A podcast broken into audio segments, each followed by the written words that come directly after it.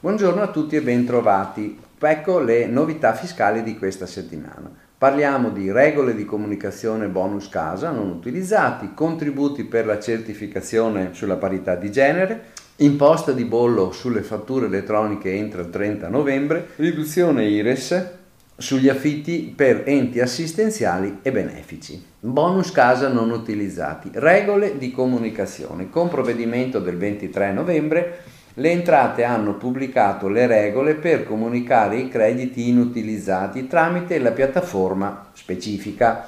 Inoltre con una FAC è stato chiarito un dubbio riguardante la comunicazione dei crediti sottoposti a sequestro. Sul primo punto si precisa che se i crediti risultano non utilizzabili per cause diverse dal decorso dei termini previsti, l'ultimo cessionario è tenuto a comunicare questa circostanza all'Agenzia delle Entrate. La comunicazione va inviata a decorrere dal 1 dicembre 2023 tramite un apposito servizio web all'interno della piattaforma Cessione Crediti. Direttamente, in questo caso, da parte dell'ultimo cessionario titolare dei crediti stessi. E qui vanno indicati il protocollo telematico attribuito alla comunicazione di prima cessione del credito o di sconto in fattura, le rate annuali dei suddetti crediti, la data in cui l'ultimo cessionario è venuto a conoscenza dell'evento che ha determinato la non utilizzabilità del credito. La comunicazione accolta sono immediatamente efficaci. Sul punto invece dei crediti sottoposti a sequestro, l'agenzia specifica che non devono essere oggetto di comunicazione in quanto tale informazione viene comunicata direttamente dall'autorità giudiziaria. Contributi per la certificazione sulla parità di genere. Dalle 10 del 6 dicembre 2023 apre lo sportello per le domande di concessione di contributi alle micro, piccole e medie imprese per l'ottenimento della certificazione europeo della parità di genere, UNI PDR 125-2002, prevista dalla Commissione europea per ridurre il divario di genere in azienda. Le imprese così certificate avranno accesso a incentivi specifici e a premialità anche in relazione alla partecipazione e alle gare di appalto pubblico. Con l'avviso del 6 novembre sono state definite le modalità per la concessione di una prima tranche di contributi per 4 milioni di euro, dei quali 1 milione e 250 mila euro per voucher di servizi di assistenza nella valutazione delle situazioni in tema di pari opportunità in aziende e 2 milioni e 750 mila euro come contributi per le spese di certificazione vera e propria che è affidata a organismi certificati.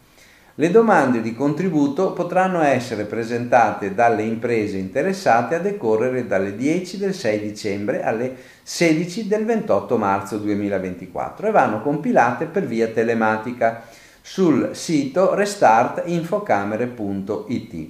Devono essere inviati in particolare i dati identificativi dell'impresa e l'importo complessivo dei contributi richiesti, il risultato del test di pre-screening obbligatorio e il preventivo di spesa da parte dell'organismo di certificazione. Vediamo l'imposta di bollo sulle fatture elettroniche che scade il 30 novembre. Il 30 novembre scade il termine di versamento dell'imposta di bollo relative alle fatture elettroniche emesse e ricevute dall'Agenzia delle Entrate del terzo trimestre 2023. Attenzione che entro lo stesso termine del 30 novembre 2023 scade il versamento se non è stato già effettuato dell'imposta di bollo relativa ai primi due trimestri 2023, che poteva godere di questa proroga solo se l'importo complessivo era inferiore a 5.000 euro. Vediamo la riduzione IRAS sugli affitti di enti assistenziali e benefici.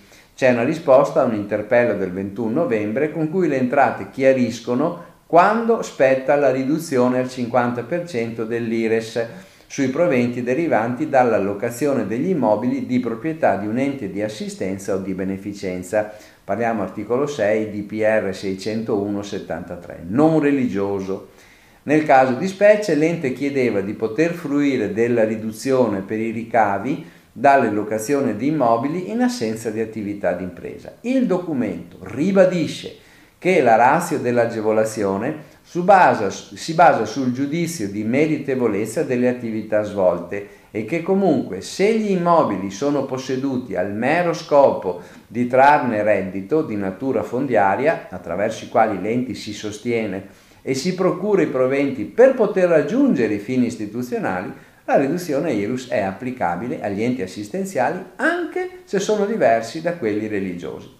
Bene, vi auguro buon lavoro e buona settimana.